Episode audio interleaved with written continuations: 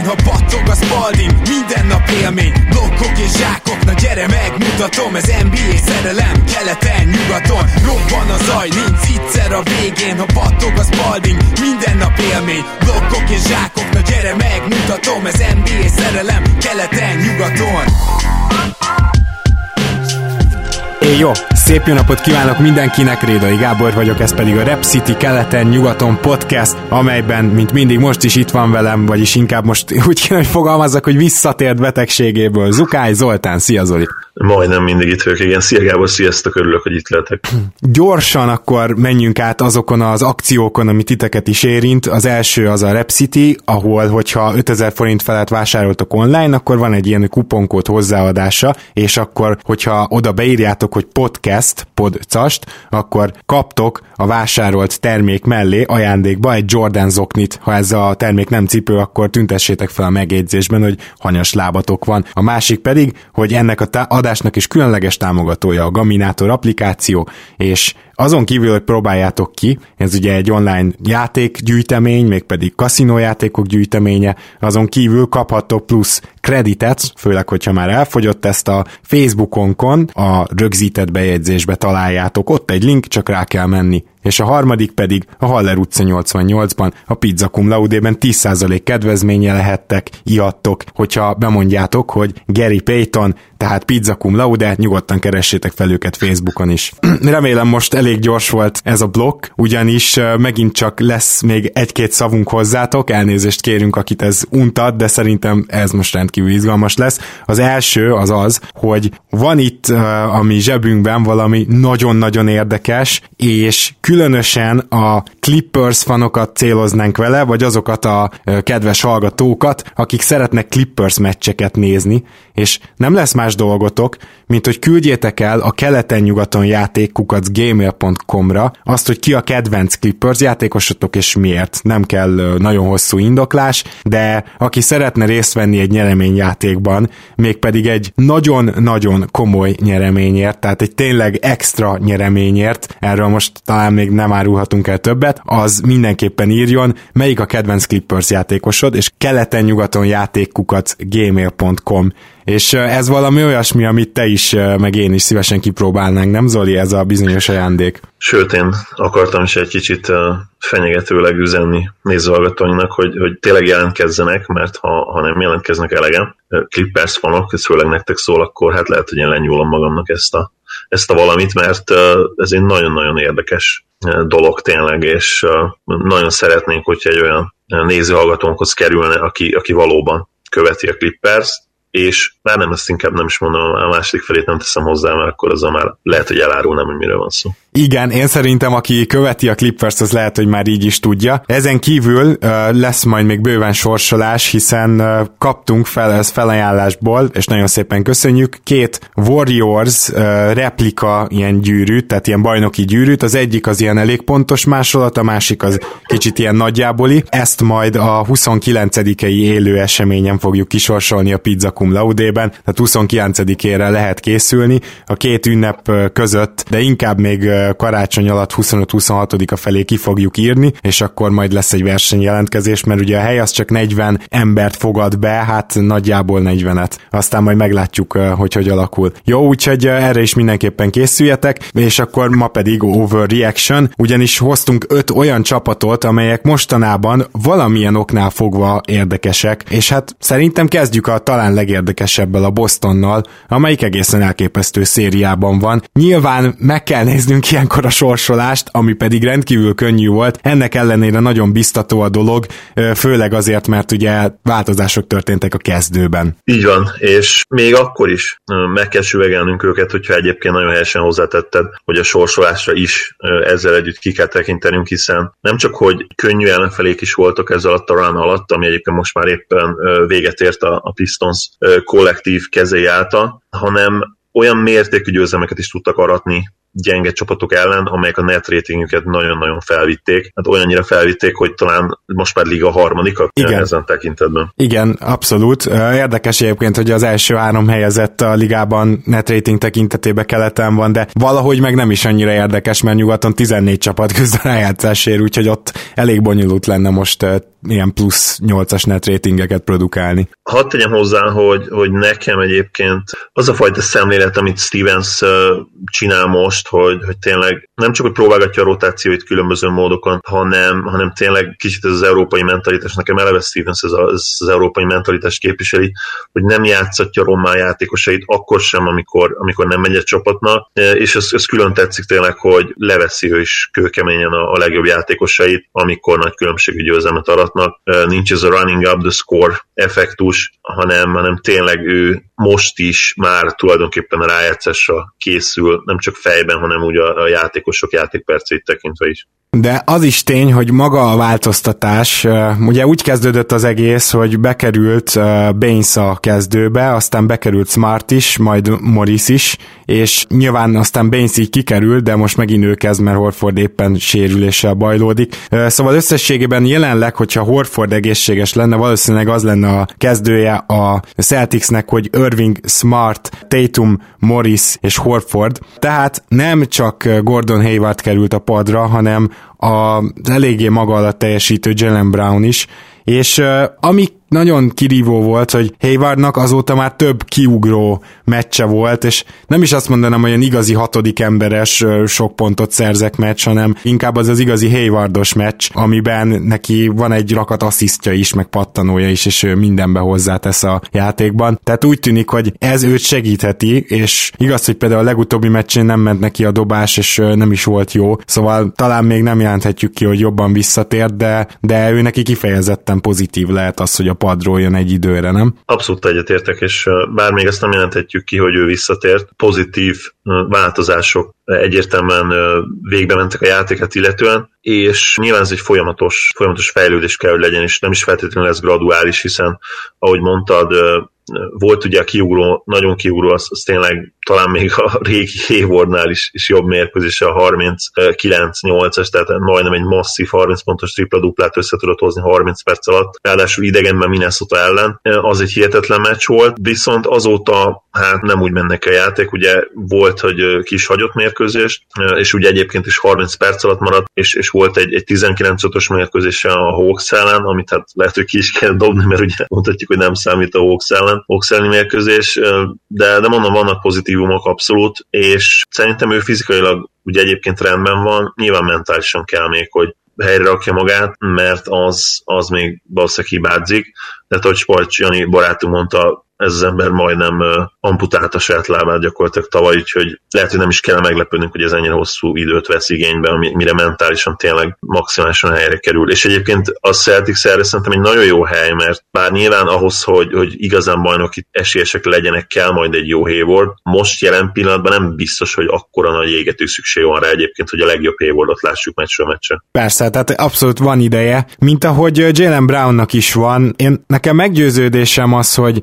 Brown ugye ezekkel a fizikai adottságokkal most, most nekiment egy falnak, és támadásban igazából szinte használhatatlan, és általában ez kihat a játékosok védekezésére, és ezt ne felejtjük el, amikor úgy kijönnek a ritmusból, de, de szóval, hogy ő a saját hajánál fogva is ki fogja tudni rángatni magát szerintem, mert hogyha ő a padról egyelőre hozzáteszi magát védekezésben ehhez a csapathoz, és ez a csapat továbbra is elit szinten védekezik, ezt ne felejtjük el, nyilván ennek köszönheti a Boston azt, hogy az első hát ilyen tizennyolc meccs, ezt olyan ötven százalékkal hozták le, mert még annyi se lett volna, annyira gyengén támadtak. Szóval összességében, hogyha ehhez hozzá tud tenni, akkor én Brown sem féltem. Ami nagyon érdekes, az az, hogy Tatummal bizony úgy tűnik, hogy jobbak a pályán, mint hogyha ő, ő lejön, tehát azért, és Irvinggel is, tehát azért az most érződik, hogy most tényleg szüksége van a Bostonnak arra, hogy támadásban valaki hozzátegyen, mert ezek tipikusan olyan játékosok, akik inkább a támadó oldalon tesznek hozzá.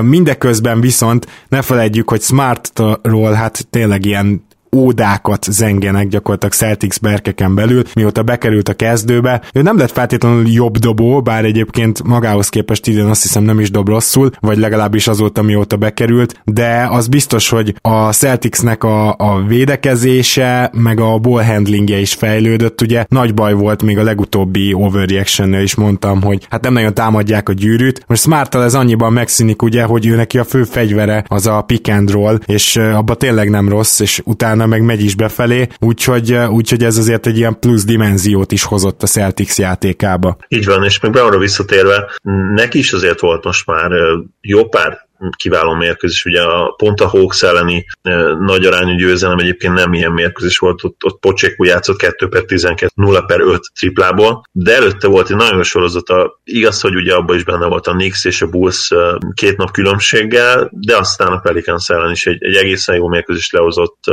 ott is sült a triplája, és azért összességében egyébként a decemberi statjai, ha nem is annyira jók, mint a tavalyiak mondjuk, de, de már abszolút vállalhatóak, és, és azzal vannak nagyjából szinkronban. Pontban kicsit kevesebb, de, de hatékonyságban abszolút, tehát ez a negyvenöt százalék a mezőnyből, a harmincnyolc-harminckilenc százalékos tripla, ezt kellene neki most már állandósítani, és hát akkor biztos, hogy a Celtics kispadja, ami így is egyébként a, a liga egyik legjobb kispadja, akkor még inkább domináns lehetne az a, az a csapatrész, és hát tudjuk úgy is, hogy, hogy Brown mindenképpen benne lesz a, a playoff rotációban, sőt, bizonyos meccsapokban nyilván kezdeni is fog, hiszen, hiszen Baynes nem biztos, hogy minden csapat ellen pályán lehet. Majd például, hogyha mondjuk most már kicsit előre szaladva egy esetleges Raptors elleni konferencia döntőben gondolkodom, akkor biztos, hogy nem Baynes ö, fog kezdeni. Főleg, hogy Baynes Valanciunasszal egy jó párosítás mindkét egyzőnek, úgyhogy szerintem mindkét egyző részéről indokolt is lesz. Igen, plusz tegyük hozzá, hogy nyilván most se Baynes kezdene, ahogy mondtad, hanem, hanem Horford, de, de tényleg Kawhi ellen szerintem egyértelmű Stevens például őt dobná be, így első körben, és, és őt kezdetni rajta. És bármikor lehet, hogy Smartot talán, az, az sem feltétlenül egy rossz megoldás. Igen. Mindenképpen el fog dőlni, meg ki fog derülni, ami biztos, hogy Horford egyébként tényleg bajlódhat azzal a bizonyos sérüléssel, amivel ö, a szezon elején. Ö, most jelen pillanatban a térde miatt már öt meccset kiült, de egyébként azért nem menjünk el szó nélkül amellett, hogy ő mennyire gyenge szezont hoz.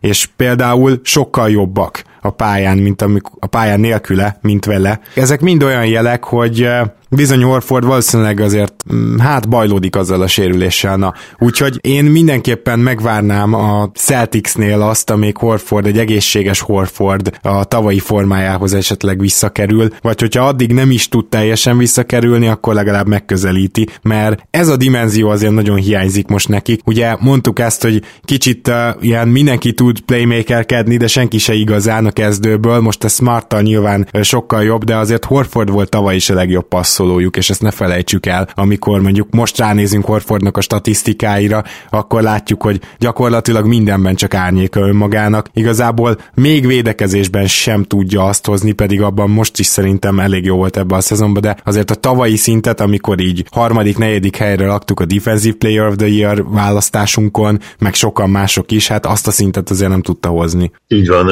én is csak erre tudok gondolni, hogy, hogy már a mostani kiülés előtt is voltak egészségügyi problémái, mert tényleg éges föld a tavalyi szezonhoz képest, de nem féltem egyébként Horfordot, nagyon intelligens játékos, igazi, igazi veterán, aki ismeri a saját testét, mindent megtesz a, a pályán kívül is, hogy, hogy egészséges legyen. Ha ő megkapja azt az időt, már pedig miért ne kapná meg ezzel a kerettel, és, és a mostani keleti állással, ugye két mérkőzésre vannak gyakorlatilag az első helytől, szóval minden adott ahhoz, hogy tényleg teljesen egészségessé válhasson, és Stevens biztos, hogy az az edző, aki meg is fogja adni neki erre a lehetőséget. Igen, már ezzel a két mérkőzéssel azért túlosztál, mert azért itt a, akkor már nézhetjük a győzelmeket is, de valóban csak kettővel van kevesebb vereségük, mint a Denvernek és a Raptorsnak. Igen, igen, sosem tudom, hogy összemeljek, azt hiszem, hogy a több győzelem az fél meccsnek számít, hogy valahogy így, és akkor lehet, hogy három összesen, hogyha ugye a, a győzelmek szemet is hozzáadjuk. Megnézem most, hogy huszonkilenc mérkőzés játszott a Celtics, igen, a Raptors pedig azért lényegesen többet, harminckettőt, hogyha igen, jól igen. Látom. Na de hát lövőtávolságba kerültek, persze azért ennyire nem maradt könnyű az ő sorsolásuk, mint ami mostanában volt, úgyhogy majd ezt is érdemes lesz figyelni. Na most akkor nézzünk meg egy másik csapatot, és egy kicsit menjünk át nyugatra,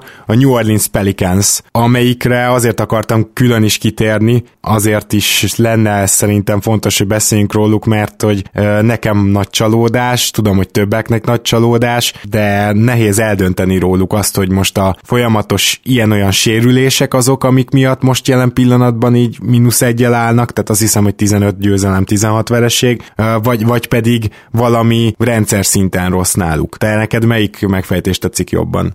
Szerintem is is lehet a, a probléma. Ami, ami nagyon feltűnő, az az, az nyilván Mirotićnak a, a formahanyatlása. Ő ugye hihetetlen sebességgel kezdte a szezon, nagyon-nagyon visszaesett azóta, illetve azt is látjuk az idei csapatnál, hogy amikor Davis nem tud játszani, vagy amikor Davis nem tud jól játszani, akkor szinte esélyük sincs a győzelemre, bárki legyen az ellenfél. Nagyon sok probléma van összességében, a, a legérdekesebb talán az, hogy, hogy mennyire inkonzisztensek egy egyébként szinte csak veteránokat foglalkoztató csapattal. Hát meg összességében a Davis kérdés is nekem olyan, hogy igazából az nem csoda, hogy mivel ő az egyértelmű franchise játékos, hogy vele sokkal jobbak, de hogy annyira vékony ez a keret, ugye, hogy én el tudnám képzelni azt, hogy egy-két meccs erejéig egy Holiday, Mirotić, Randle, mindenki jó, akkor összeállnak, de amúgy mondjuk már a szezon előtt sem volt az reális, hogy nélküle bármit is elérjenek, de ennyit azért nem hagyott ki Davis, nem Zoli? Nem, azt hiszem, hogy utána három mérkőzést hagyott ki idén.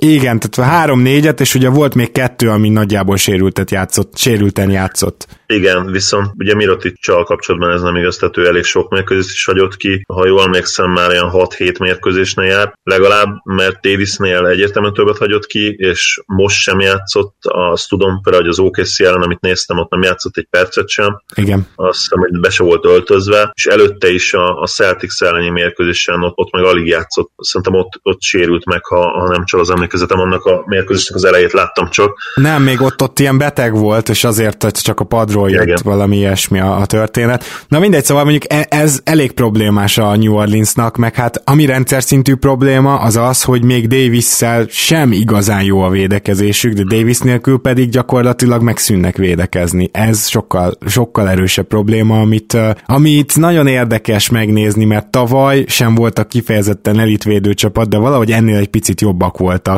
Uh, és hát én nem tudom, hogy ez most azért van, mert tavaly volt Rondo, azért ezt nem merném megkockáztatni. A Rondónak az egyéni mutatói alapján semmiképp nem lehetséges, hogy ez lenne az igazság. Én se gondolom.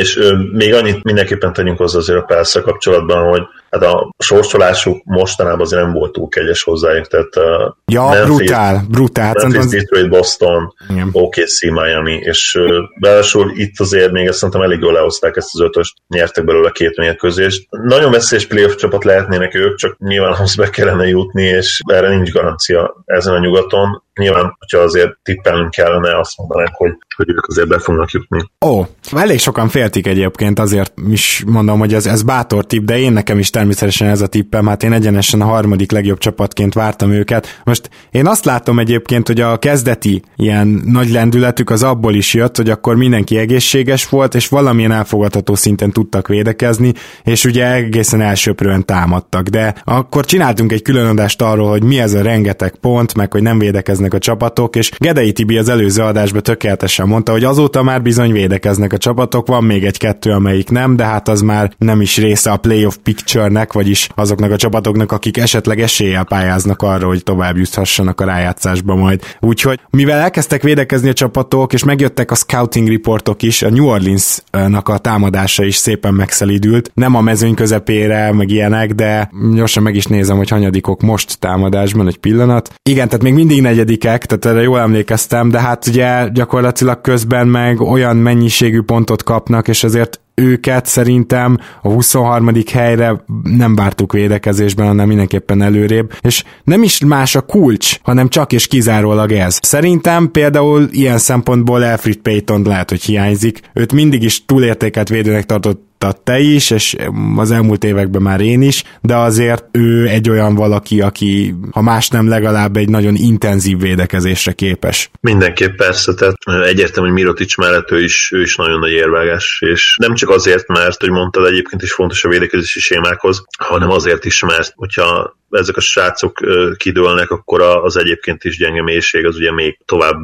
csúszik, esik lefele a béka valaga felé. Nagyon vékonyak tényleg, és, és az a baj, hogyha mondjuk ha megnézed a Davis-szel a védekezés, azt hiszem az olyan top nyolc, de amikor ő leül, akkor hát game over gyakorlatilag, és az dob pontot ellenük, aki akar. Például ez is nagyon nehéz. Igen, ez is nagyon érdekes, erről beszéltek Nate Duncanék, hogy ugye Randle, amikor négyest kell játszania, akkor nem rossz, mert akkor váltania kell, meg kis emberre váltani, és ugye ez védekezésben neki az erőssége, mondjuk úgy, hogy minimum közepes szinten tudja, de abban a pillanatban, hogy ő centerként van a pályán, az összes csapat fogja magát, és elkezdi támadni a gyűrűt, és Randle teljesen esélytelen ilyenkor. Tehát, hogy ő egy gyorslábú, vagy viszonylag gyorslábú játékos, aki viszont egyáltalán nem tud centert játszani, nem tudja védeni a gyűrűt, és a csapatok ezt pontosan tudják, úgyhogy ez is ilyen óriási különbség egyébként, tehát net ratingben hatalmas különbség van. Odáig fejlődött ez az egész, hogy már voltak olyan elképzelései Gentrynek, hogy amikor fenn van Mirotić-sal Randle, akkor inkább Mirotić játszon centert, mert ő még sokkal jobb rim protectionre képes. Úgyhogy ezért is érdekes az, hogy van három jó magas embered, de valójában mind a kettő másik, csak Davis-szel működik igazán, és ők ketten nem annyira tudnak jól védekezni, sőt, ők ketten nagyon rosszak védekezésben, ha együtt vannak fönn. Már csak azért is lenne érdemes szerintem Mirotićot centerbe játszatni, mert ő meg pont, hogy pozíciós védőként jobb, mint külső. Így van. Pick and roll elleni védőként, úgyhogy a, hogyha eddig nem így játszották, azt számomra nagyon fura, és, és minden, ezt mindenképpen meg kellene húzni, amikor ők ketten együtt vannak a pályán. Mostanában nyilván, ugye egyéb okok miatt ez nem történhet meg. És akkor maradjunk szerintem egy icipicit nyugaton, mert hogy itt is vannak még olyan csapatok, akik hasonló cipőbe járnak, mint a New Orleans Pelicans, bár ki tudja, hogy, hogy mi volt az elvárás szezon előtt a San Antonio Spursnél, amelyhez igazán régen látogattunk el, és azóta mondjuk olyan sok változást nincs, tizenöt tizenöt találnak, ötven százalékos ez a mérleg, és természetesen, mint ahogy nyugaton tizennégy csapatnak van még lövése, hogy rájátszásba kerüljön, ők is megtartották az esélyt, de még a New Orleansnál is sokkal több biztatóbb dolgot látok, mint a Spursnél, nem tudom, te hogy vagy vele. Hát nagyon érdekes az idei Spurs számomra, és itt a nagyon érdekes alatt azt értem, hogy, hogy teljes mértékben érdektelen. Tényleg az az érdekes, hogy, hogy mennyire érdektelenek, mert amit ők játszanak idén, az számomra még stílusban is annyira visszás és annyira unalmas, tehát én, én a midrange játékot az utóbbi évben már csak és kizárólag akkor szeretem nézni, hogyha mondjuk Dirk csinálja, aki nyilván egy külön, egy, egy külön etalon, egy külön kategória ebben. Az, az egyébként a dühítő a Spurs-szel kapcsolatban idén nekem, hogy például, ha megnézed a triplázást, akkor hát szinte sokkoló módon elsők a ligában hatékonyságra. És ehhez képest meccsenként huszonnégyet emelnek rá. Na most ez nyilván azért is lehetséges, mert egyébként ugye rengeteg midrange dobást vállalnak, és a midrange játékosaik ugye itt elsősorban nyilván DeRozanra és, és Aldridge-re gondolok, azért figyelmet kívánnak, igényelnek. Nagyon kevés csapat van azért a, a mai ligában is, aki, aki mondjuk teljesen feladná a védekezésre egy részét, és, és nyilván ugye a, a Space and Pace, illetve ugye egyébként is azért a támadásra mindig igaz, hogy a támadás az elsődleges esemény, és, és a védekezés az egy reakció, tehát nyilván, hogyha, hogyha egy csapat rengeteg midrange dobást vállal rá, akkor azért ezt le kell védened, főleg, hogyha olyan játékosokra van szó, mint DeRozan és Aldridge, akik azért uh, általában jó százalékkal be tudják ezeket dobni, de, de visszakanyarodva mondanom lényegére, nem lehet azért még most se a védekezést tényleg úgy összerakni, hogy, hogy úgymond feladod a midrange-t, hogyha, hogyha ezek a játékosok onnan, fogna, onnan fogják a, a kísérleteik nagy százalékát elengedni, akkor ezt védened kell, és nyilván ezért is maradhat üresen sokszor a Spurs, illetve a Spurs játékosok úgy kollektíve tripla vonalon kívülről, és ebben benne van az, hogy harminckilenc százalékkal dobnak, de ettől függetlenül is, tehát a, a huszonnégy kísérlet az szerintem... Az konkrétan hát, liga utolsó. Konkrétan liga utolsó, így van, és nekem ez a kettő összeegyezhetetlen. Tehát, hogy főleg, hogy tudom azt Popról, hogy bár utálja a triplát, ugye mindig elmondja, hogy mennyire gyűlöli a triplát, és ez nem kosárlabda. Konkrétan idén már kimondta azt is, hogy ez nem kosárlabda. De, de mégis azért, tehát például, hogyha a Beautiful Game Spurs-re gondolunk, hát ők, ha nem is a tripla vonalon túl éltek, de, de hát minden meccsen azért, azért szerintem minimum középmezőnyben voltak vállalásban, és hát nagyon jó százalékkal is dobták. Szóval nekem még ezen, ezen növelni kéne egyszerűen. Annyira érdekes az, hogy a Spurs tényleg régi módi kosárlabdát játszik a maga nemében, mert hogy az egyik leglassabb csapat, ugye azért nem ilyen Grizzlies szinten lassúak, de, de közel, tehát kilencvenkilences pace-jük van, azért van itt a ligában száz hatos is még mindig, száz hat egész hét az ott Atlanta Hawks. Szóval ez az egyik, a másik pedig, hogy ugye ennek a ilyen DeRozan, Aldridge-féle midrange game-nek van egy hatalmas előnye, bár ez szerintem nem a kategóriára jellemző, hanem inkább DeRozanra és Aldridge-ra, hogy konkrétan soha nem adják el a labdát. Tehát ebben vezetik a ligát, a legkevesebb turnover uh, jut a Spursnek meccsenként. Az a nehéz ebben, hogy így is, ez azt jelenti, hogy keveset rohanják le őket. Ugye kevés eladott labda, kevés lerohanás jön szembe. És még így sem tudnak igazán jól védekezni, tehát hogyha valahogy tudnák magát a félpályás védekezésüket javítani, akkor tudnának feljebb mászni. Szerintem ezt kijelenthetjük, főleg, hogy huszonnegyedikek védekezésbe, tehát még a New Orleansnál is egy picit rosszabbak, és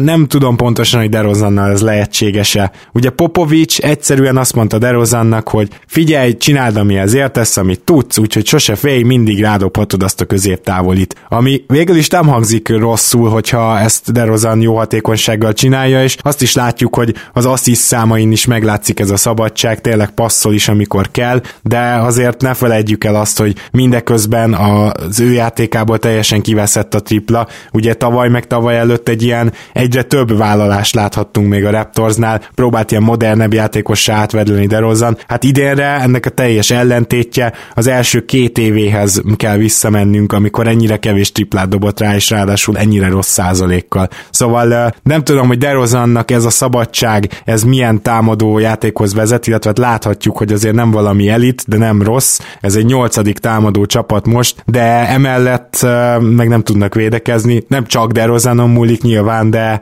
igen, tehát hogy ebből lehet, hogy ennyit lehet kihozni. Lehet, hogy megint azt látjuk, hogy Popovics nagyjából maximalizálja azt, amit a keret tud, és nyilván azért irányító poszton meg van hiány. Na de akkor térjünk is át egy másik nyugati csapatra, amelyik a Denver Nuggets.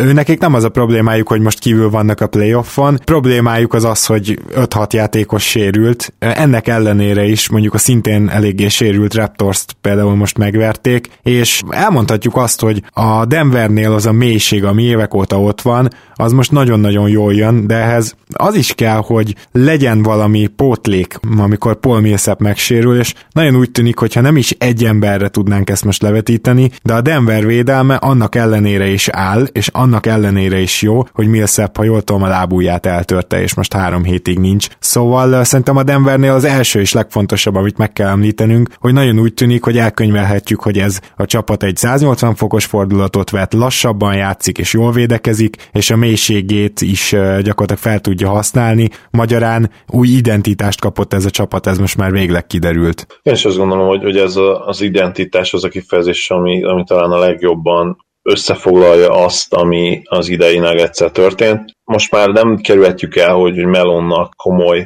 kreditet adjunk ugye az eredményekért. Teljesen egyértelmű, hogy, hogy rendszer szinten nagyon jól össze lett rakva végre ez, ez a Nuggets, és, és annyira jó most ez a rendszer, és főleg a védekezés, hogy a hihetetlen sérüléska, ami ugye konkrétan nem, nem említette, amit ugye konkrétan nem taglaltál, de hát négy kezdő hiányzik az ötből, az igazság. Azért ez elég erős, és ennek ellenére is nem csak, hogy jók, hát ugye vezetik nyugatot. Ez nyilván Jokićnak is nagy mértékben köszönhető, aki egy kisebb kisiklás után most megint em vé pé formában játszik, és ugye egyébként is decembertől szokott igazán bele erősíteni, úgyhogy ez, ez nagyon pozitív lehet a, a Nuggets fanoknak. De ami még, ha nem is ennél is fontosabb, de, de hasonlóan fontos, az, amit, am, amit említettél, és amit, amiről beszéltünk az előbb, és én is kiemeltem, hogy rendszer szinten nagyon jó ez a Nuggets, és a védekezésük hihetetlen jó, ami kiegészülve ugye azzal a, a rendszerrel, amit tulajdonképpen Jokićra épülő támadás, és, és tényleg kis túlzással köré, ha nem is bárkit be lehet rakni, de legalábbis nagyon különböző stílusú játékosokat is, és, és a, az offense az, az úgy is működni fog, ha nem is lesz elit, de legalábbis jó. Ennek a kettőnek a kombináció elég ahhoz, hogy, hogy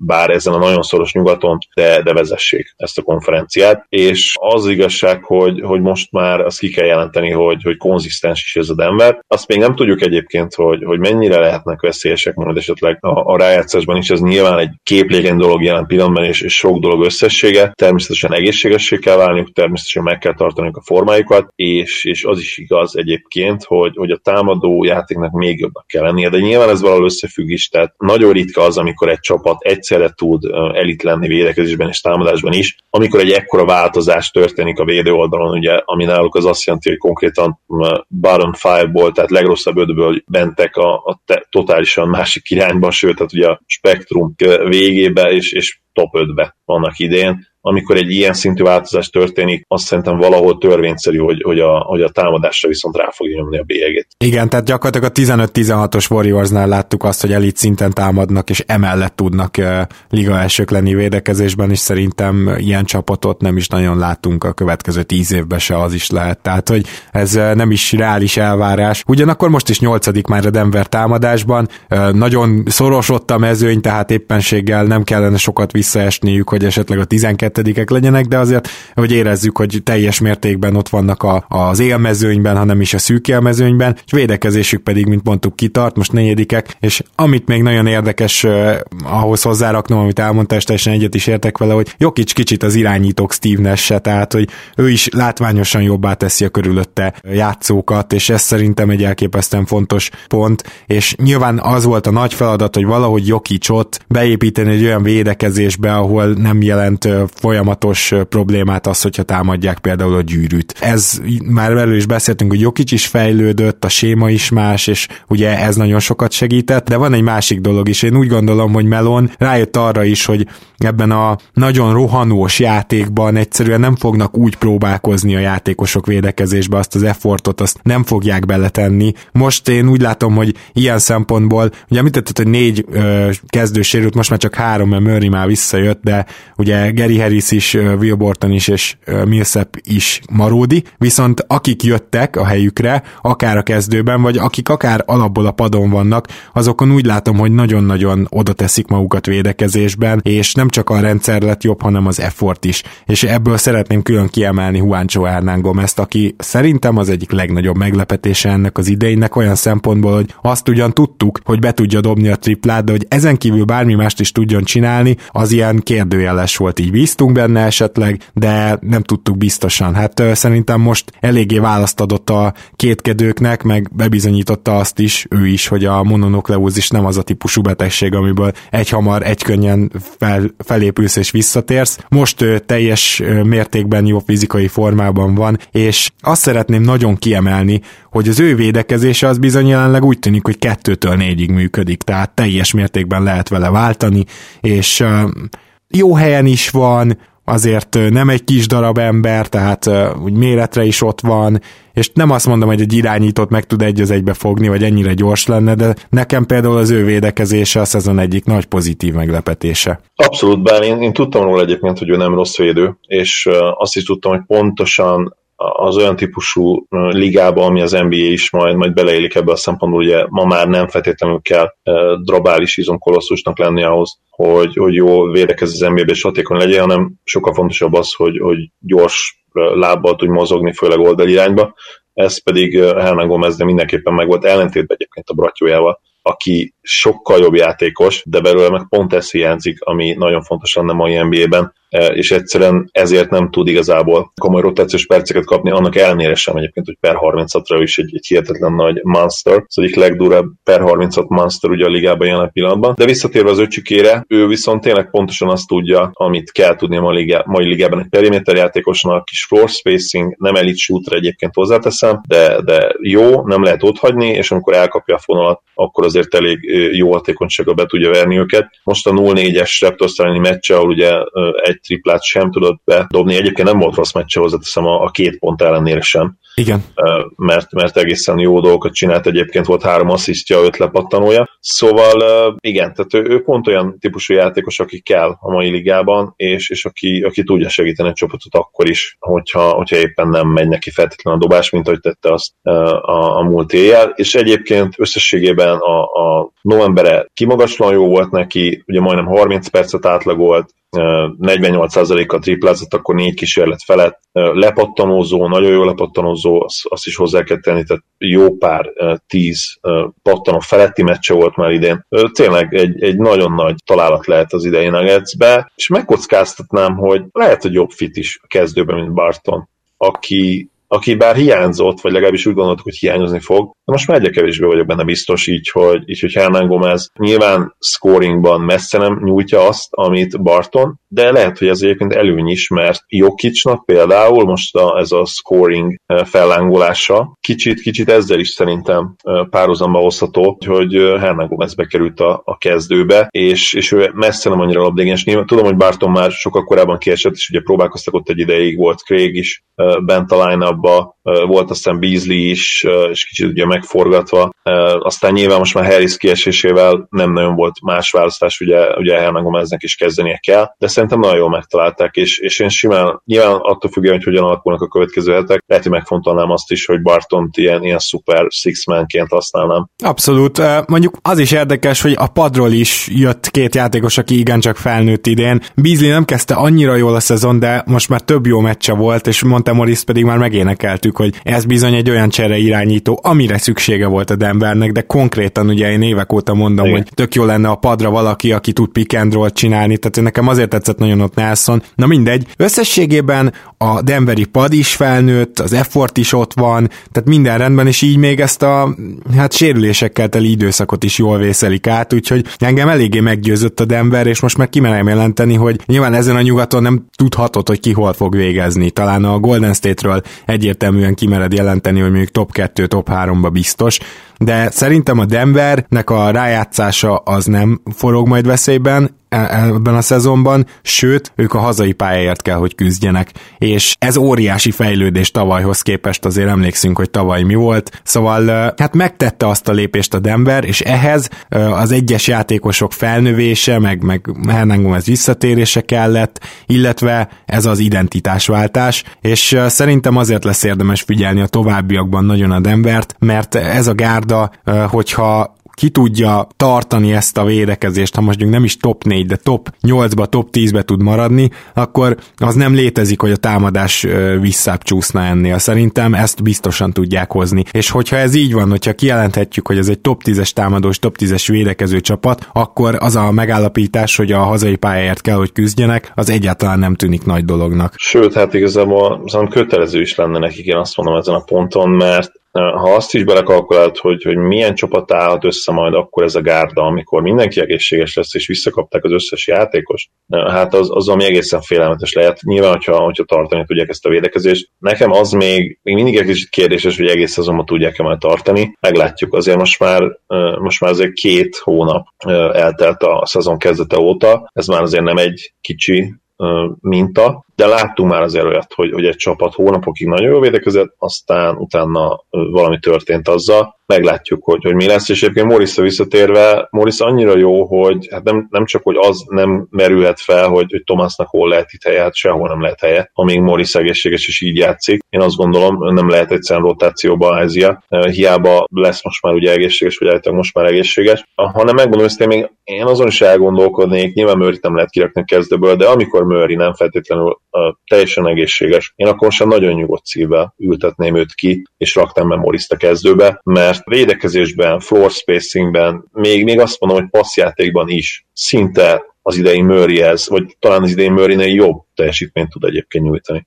Hát igen, floor spacingben azért biztos, hogy Murrayt hagynám benne egy mit tudom, utolsó perces szituációban, vagy utolsó másodperces dobásnál, és mind a ketten inkább picit gyengébb védők, de ami egyértelmű, hogy például a pick and roll játék és a passzjáték az Morrisnál már most erősebb, mint Murraynél. Igen, mondjuk szerintem védekezésben Morris jó, én azt gondolom, hogy szerintem ő jó védő. Az idei meccsek alapján én legalábbis abszolút jó védőnek látom. Murraynél szerintem sokkal árnyaltabb, de, de ő is egyébként fejlődött erre a szezonra. Ami viszont teljesen egyértelmű, hogy, hogy idén eddig Morris sokkal megbízhatóbb shooter. Tehát nyilván ez, ez nem fog így maradni az idők végezetéig, ugye Murray valami egészen hihetetlen shooting slumban kezdte a szezont, és most már azért nagyjából abból kezd kilábalni, mert mindig nem közelítik meg a, a mostanában mutatott splitjei sem a tavalyi legjobb splitteket, de, de azért fejlődik. Mindenesetre azt hiszem, hogy abban egyetértünk, hogyha, hogyha a ceilinget nézzük az eddigek alapján, akkor a Nuggetsnál az nagyon-nagyon magasan van ide.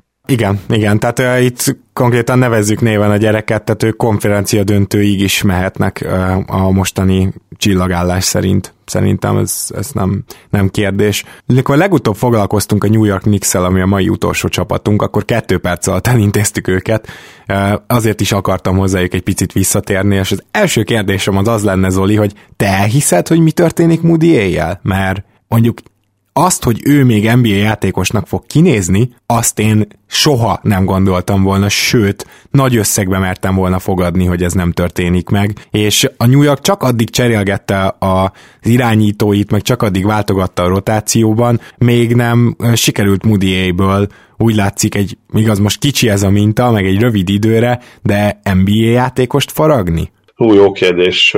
Én még mindig várnék, tehát bármilyen, bármilyen kijelentéssel, még ezzel is, hogyha, hogyha nem is tartja ezt, ugye te is picit így próbáltad finomítani a dolgokat, nyilván az első overreaction az lenne, hogy úristen, Moody megérkezett, és, és ezt a hihetetlen potenciált, ami egyébként annól jósolva volt neki, azt most végre majd beteljesíti. Örülök neki, hogy azért ezt nem mondtad, meg hát egyébként sem vagy ez a típus, aki ugye ilyen kijelentésekre vetemedne. Én még azzal kapcsolatban is óvatos lennék, hogy, hogy ő most innen akkor legit en bé á játékos lehet és, és rotációs, mert egyszerűen kicsi a minta. Tehát nála tényleg olyan, olyan, olyan az a skillset, meg ugye egyébként az egész ember úgy van összerakva, hogy tényleg a, a nullától, mit tudom én, hogyha mondjuk most egy nullától tízes skáláig nézzük, és tízes a szupersztár és Hall of Famer, akkor én azt mondom, hogy nála, és mondjuk a nulla az, hogy, hogy már a ligában se fog játszani két év múlva, nála szerintem a nullától így a, így a nyolcasig, tehát mondjuk az All-Star szintig minden játszik még mindig. Ha. És nyilván, hogyha tippelnem kéne, akkor én azt mondanám, hogy a, hogy a legnagyobb esély arra van, hogy, hogy a formája kicsit vissza fog esni, és, és azért ő még jó pár évig utána fog élni, úgymond az ő potenciájából, de én még egyszerűen nem látom magam előtt, és, és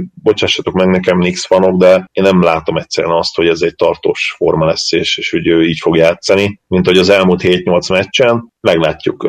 Örülnék neki, hogyha rám cáfolna, mert egyébként nekem ő egy szimpatikus játékos. Nyilván Frank a kedvencem, akinek szintén volt pár jó meccs, aztán megint kikerült a rotációba, amit megmondom, hogy nem egészen értek, de mindegy. Főleg egy olyan Knicksbe, amelyik elvileg nem kell, hogy meccseket nyerjen, és hát ö, egyébként szokásos Knicks módon még ebben se jók, hogy, hogy, hogy elegendő meccset el tudjanak veszíteni, de lehet, hogy az idei latori rendszerben ugye ez már nem is feltétlenül annyira fontos, mint eddig. De hogy visszakanyarodjak Moodyhez, várjunk, én még mindig azt mondom, hogy várjunk, várjunk, várjunk. Viszont akkor beszélnünk kell Frankről is, aki meg ugye úgy került ki, tehát hogy egyértelműen az ő hatása a csapatra az védekezésben pozitív, támadásban negatív. Ezt tudtuk, előző szezonban is nagyjából így volt. Most a, amióta ugye Moody kezd, azóta annyi történt a New Yorkkal, még mindig nem tudnak védekezni. Igazából, hogyha ránézel arra a kezdőre, akkor egyetlen egy jó védőjük van, mármint hogyha most Kantert veszem kezdőnek centerposzton, az pedig Noah Vonleh, ugye? Más, más jó védőt nem tudok most felsorolni, Vonleh meg már sokat beszéltünk ugye nemrég az egyik adásban, de ugye Ntilikina, ő kifejezetten jó védő,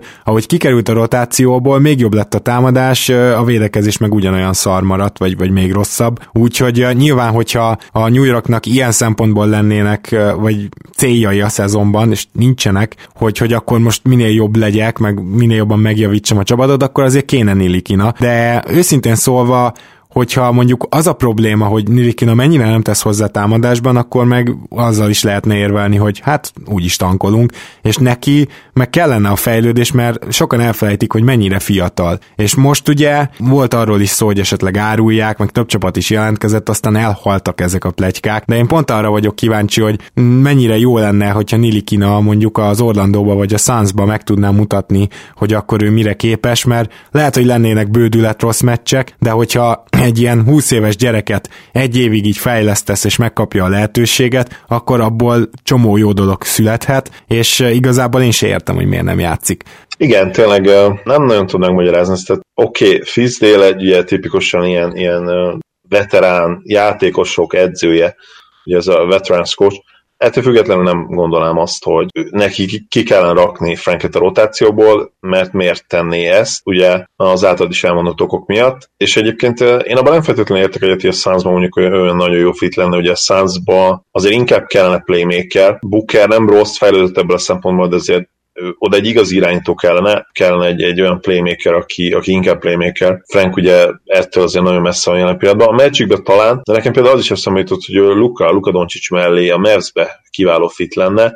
Ugye Dennis nem feltétlenül jó fit, ott, ott érdekes dolgok lehetnének még, nyilván Cibok Dani barátunk, admintásunk megfolytana, most ezt hallaná, hogy én mondjuk ilyen cserin gondolkodom, hogy Dennis visz Frankért, de akár én egyébként még ebbe is belemennék, hogyha, hogyha nyilván hozzá tennék a, a picket mellé, de azt, akkor meg valószínűleg a Knicks lázadna fel. Szóval Frank szerintem egy, egy olyan, ideális esetben egy olyan játékos lehetne, mint amilyen, vagy sőt, azt mondom, hogy olyan játékosnak kellene lennie, mint amilyen Shai Gilgeous-Alexander most. Uh-huh.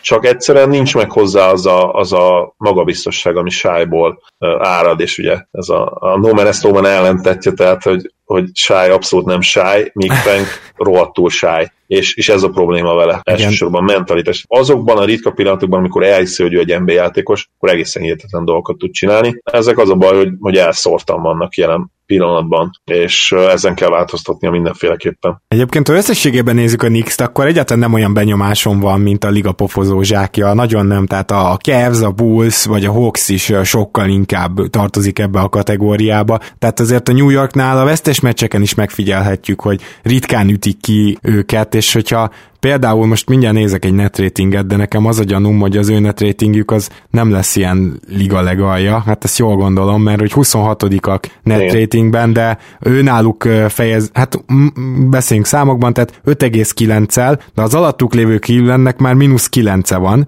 tehát mínusz hat és mínusz kilenc, majd az Atlanta Hawks mínusz kilenc egész hat, Suns mínusz tíz egész egy és Bulls mínusz tíz egész három, tehát itt egyértelmű, hogy egy szinttel följebb vannak ezeknél a csapatok. Nah. Igen, azt gondolom én is, és ez látszik is egyébként a meccseiken, és most nem csak a győzelmek számára gondolok, ahol egyébként szintén ugye előrébb állnak, hogyha megnézed ilyen pillanatban, nekik kilenc győzelmük van, ugye a Hawksnak, Bullsnak, Cavsnek hat hét, szóval ebből a szempontból is azért előttük vannak, és ugye egyébként a meccseik nagy része is, én azt gondolom, hogy szorosabb, ugye nem véletlen a net rating, nyilván nekik is volt pár hatalmas zakójuk. Ha jól megszem, például az én Mavericksemtől egyszer, hogy ötven ponttal kikaptak az idei szezonban, de, de igen, jelentsük ki, hogy, hogy ők azért egyébként szerintem tévesen, de, de nyerni akarnak tényleg. Igen. És, Több és dolog... Knoxot, Knoxot emeljük ki, tehát róla beszélünk egy kicsit. Ő, ő mostanában egészen jó formát mutat, és, és nagyon szép dolgokat mutat, amik egy, egy nagyon magas plafonra engedne, engedne következtetni. Ehhez nem tennék most többet hozzá, mert hamarosan jön a Rookie Watch, de teljesen egyetértek, és engem sem került elő a figyelmemet. És amit még szeretnék mondani, hogy a Knicks egyébként több olyan dolog is van, több olyan fontos dolog, amiben a liga középmezőnyébe tartozik. Például nem adják el olyan túl sokszor a labdát, közepesen lepattanóznak, tehát hogy az igazán rossz csapatoknál ezek általában mind ilyen bottom five statisztikák, esetleg egy-kettőt tudsz mondani, ami ilyen kirívóan rossz, és azért a New Yorknál nem erről van szó, szóval ez is újabb bizonyíték. Ami érdekes még náluk, ugye az a tripla vállalás. Tehát ugye a tripla vállalásban ők csak huszonegyedikek, és ezt harmincöt százalékkal, harmincnégy egész nyolccal váltják be, tehát még nem mondhatjuk azt, hogy, hogy nagyon átálltak arra, hogy, hogy rengeteg triplát dobjanak, de én azt gondolom, hogy ezt nagyjából jól lőtték be, mert nincs is annyira sok jó triplázójuk. Szóval némely csapatnál hiányoljuk azt, hogy miért nem dobnak több triplát rá. Én itt nem hiányolom, szerintem ez nagyjából jól van belőve, és a Knicksnek igazából, hogyha nagyon nem akarnak tankolni, akkor minden adott, hogy hátulról mondjuk ilyen hatodik, hetedik helyig menjenek fölfele, csak hát ugye veled abszolút összhangban én sem értem, hogy miért vetemennének ilyenre. Igen, uh, szerintem elmondtam mindent. Náluk én sem feltétlenül hiányolom egyébként, azért harminc közelében vannak, bár ugye ezt tudjuk, hogy, hogy az már a mai ligában nem feltétlenül kimagasló. Még egy pár éve ez valószínűleg ott lett volna a top ötben. Igen. Uh, most már ez konkrétan a, a huszonegyedik helyre elég hihetetlen. Uh, ugye idén már például kettő csapat is a negyven felett van, ugye a Rockets természetesen, illetve a Bucks. A Knicksnél azt gondolom, és akkor ez így zárszóként talán, hogy, hogy ez az év abszolút vízválasztó lehet, tehát nagyon-nagyon fontos lenne az, hogy, hogy képi mellé megtalálják azt a, azt a játékost, aki aki ő maga is akár franchise player lehet, talán Knox lehet ilyen játékos, én azt gondolom, hogy, hogy azt már kijelentetjük, hogy, hogy Frank semmiképpen, bár ezt talán már azért a draft idején is tudtuk. Knoxban én azt gondolom, hogy, hogy benne lehet az esély, bár ő, ő nagyon nyers tehetség, de, de ott van az esély, viszont ha az igazán ideális az lenne, hogyha, hogyha Frank nyilván megtalálná magát esetleg egy, egy harmadik számú opció szerepben következő egy-két évben, de az a problémája, hogy neki erre nagyon sok ideje már nem lesz. De azt gondolom, hogy a következő szezon még, és, és annyi, és, és mindenképpen kell egy olyan játékos, egy olyan draftolt fiatal, aki, aki képjűvel visszavezeteti majd a rájátszásba ezt a csapatot. És lehetőleg de... egyes-kettes posztra, szerintem ezt is fontos hozzátenni. Hát igen, de akkor azzal meg, azzal meg leírod gyakorlatilag uh, Franket. Bár azért hiszem, hogy Barrett szerintem világi fit lenne, mind Frank, mind képi mellé. Igen, csak Knox mellé nem lenne az, de... Ja. Knox mellé sem lenne rossz, mert ugye uh, Knox számomra teljesen egyértelműen négyes? hármas négyes, ah. hármas négyes mindenképpen. Uh, Barrett, és ráadásul uh, nem is uh, playmaker, még Barrett abszolút playmaker lenne, és ugye elsődleges uh, opció, aki, aki nagyon jól uh, képi alá tudna játszani, és szerintem ő Knoxot is, illetve Franket is, egy, egy majdani esetleg uh, magabiztosabb Franket is ragyogóan ki tudná egészíteni, és egyébként korban is az a maga az nagyon jól szélen, én azt gondolom. Igen, lehet, hogy Barrett azért ilyen szempontból jó példa. Én is csak lezárásképpen még annyit, hogy viszont azon nem lepődtünk meg, hogy ez a csapat ez nem ö, túl sok asszisztot oszt ki, konkrétan liga utolsó holt versenyben, és ö, ez nem is hiszem, hogy nagyon változni fog, azért itt olyan klasszikus playmakerek, akik tényleg ö, tudnak játékot szervezni, és abból gólpasszokat kiosztani, hát az nem sok van. Úgyhogy ebben nem volt változás New Yorkban, de egyre biztatóbb a kép, már amennyiben ez biztató. Ö, Zoli, nagyon szépen köszönöm, hogy velem tartottál ennek az öt csapatnak az elemzésében, és ezen a héten elég gyakran fogunk még visszatérni. Én köszönöm a lehetőséget, nagyon élveztem a mai adást, és ahogy mondtad, ezen a héten még jelentkezünk. Köszönöm, köszönjük a figyelmeteket, sziasztok! Köszönjük, hogy hallgattok minket, ne feledkezzetek el arról, hogy a patreon pont com per keleten-nyugatonon akár egy havi fagyi árral, vagy egy havi mozi egy árral támogathattok is, és köszönjük szépen, sziasztok!